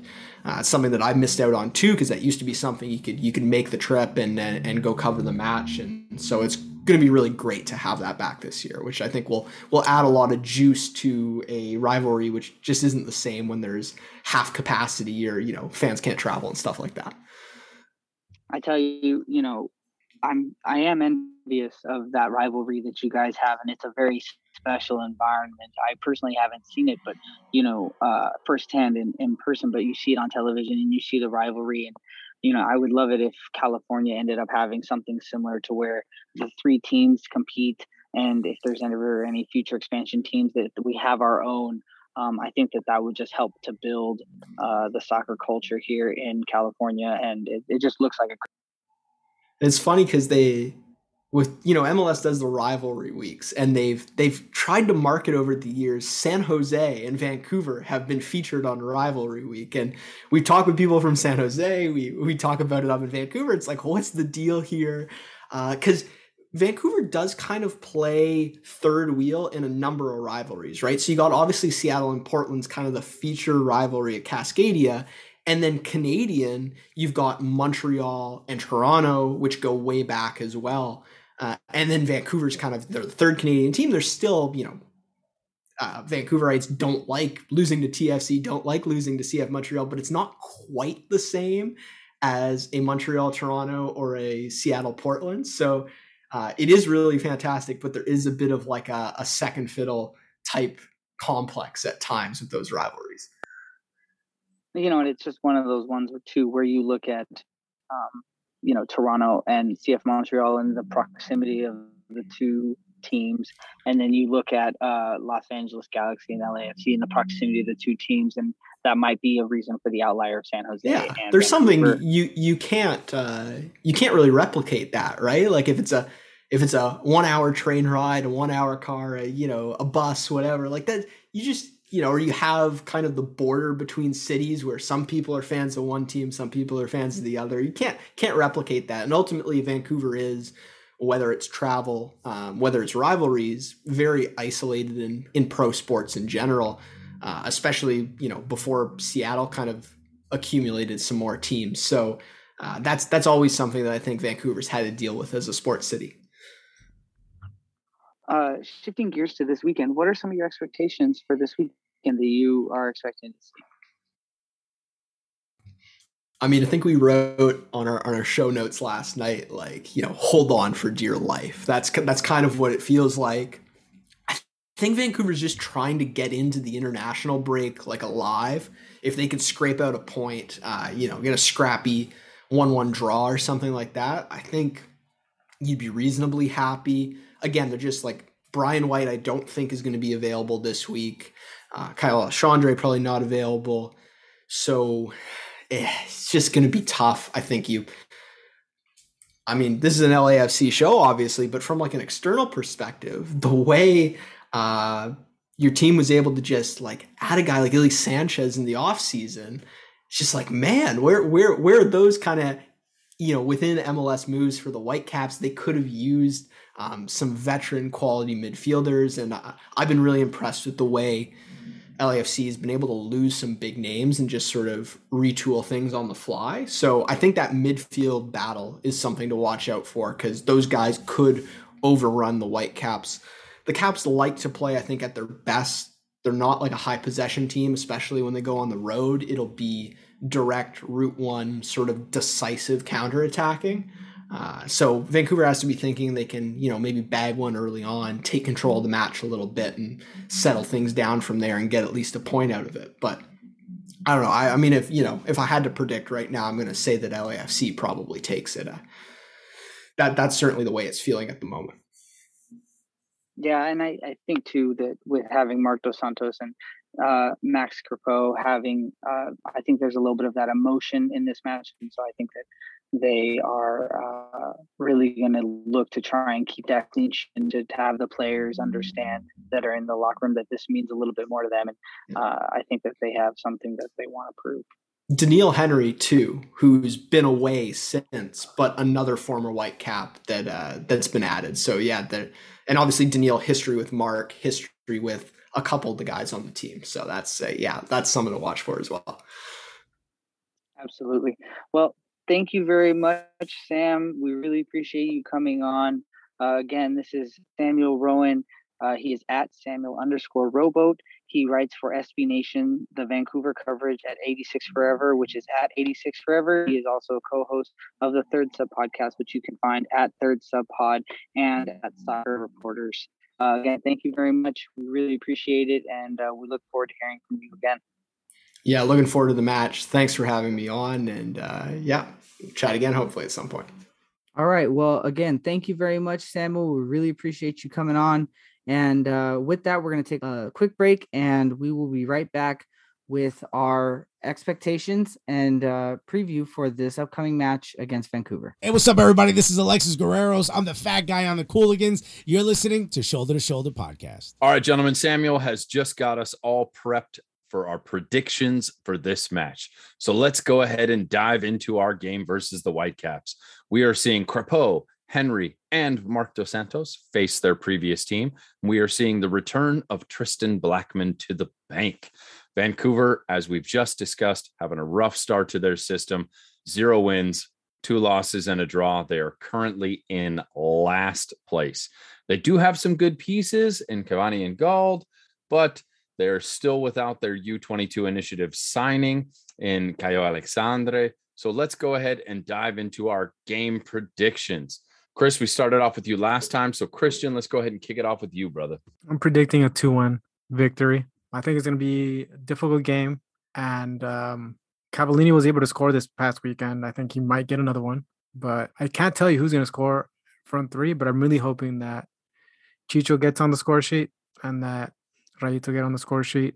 And that's my 2 1 prediction. Looking forward to it. I'm not going to be able to go to the match this weekend, but for those that are going, cheer on my behalf. So I said that LAFC would win last week. I think it was three to one, maybe it was two to one. But the fact is, is that I said that uh, Max Crepeau was going to let one in.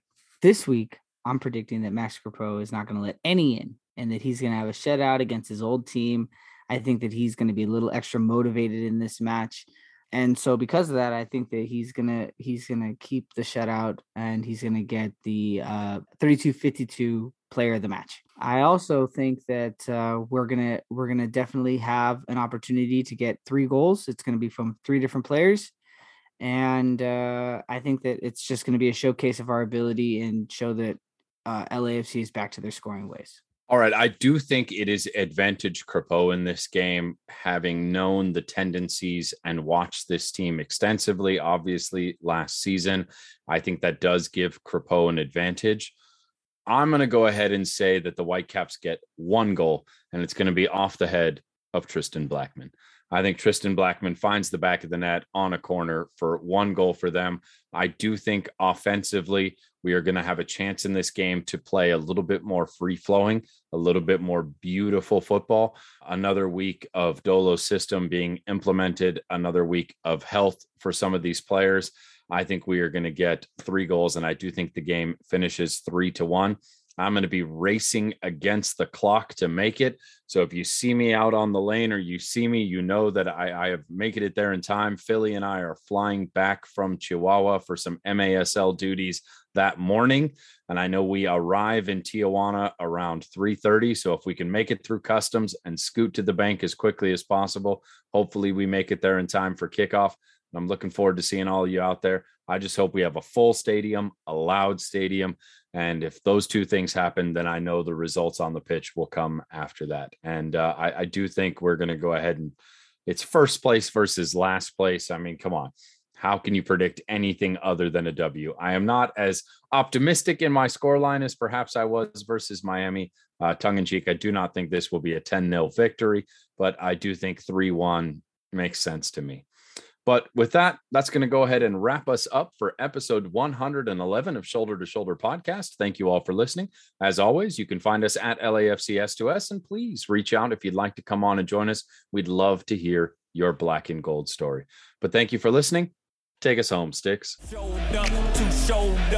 together this our culture. Feel the force of a supernova. Stay fly in that FC Dorsum.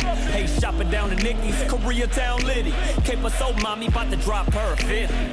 They want me to stop, but I ain't. Come to my house, I'll defend that bank.